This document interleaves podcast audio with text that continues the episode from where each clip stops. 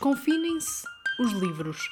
Que venham os livros ter as nossas casas para as mãos de novos leitores e que não fiquem a ganhar pó no cemitério de livros.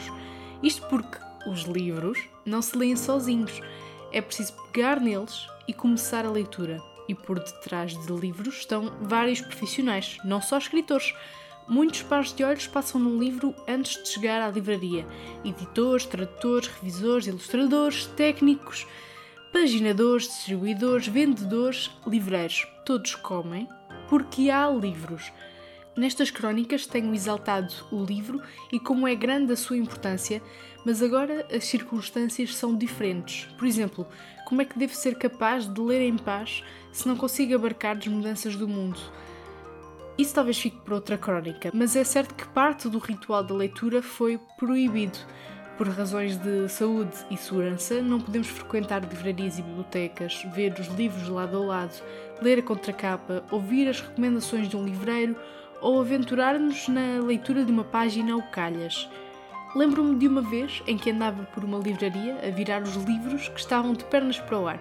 Lá estava eu, feita boa samaritana e salvadora dos livros de pés atados, quando um livreiro me explicou que desencontrar livros se chama casar os livros. Gostei de saber e não estraguei mais nenhum casamento. Mas a mensagem que circula neste momento não é de manter os livros casados. A imagem da Associação Portuguesa de Editores e Livreiros, a APEL, diz: A única coisa que os livros transmitem é cultura. Que bela frase! E em cima há um selo a vermelho: Desconfinem os livros. É essa a mensagem que partilho convosco na capa desta crónica. E o texto diz o seguinte: o país inteiro voltou a estar recolhido em casa, mas os livros parecem ter ficado fora dos planos do governo, que não os consideram um bem essencial. A cultura, o conhecimento e a vontade de saber são as únicas coisas que os livros transmitem e, numa altura de confinamento, são essenciais, sobretudo para quem lê. As editoras têm partilhado também a ilustração de uma mulher que, segurando um livro acima da cabeça, é banhada pelas letras que caem do livro vêm duas coisas importantes nessa imagem feita pela RELI, Rede de Livrarias Independentes. A primeira é Livraria, a alternativa ao confinamento. A segunda informação é de que as livrarias não morrem.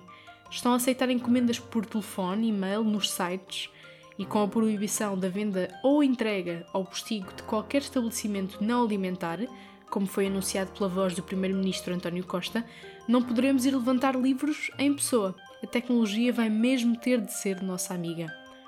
Para que possam ler sem se pôr em perigo, convido-vos mais uma vez a explorar o site da Reli em reli.pt para encontrar informação de todas as livrarias independentes divididas por região.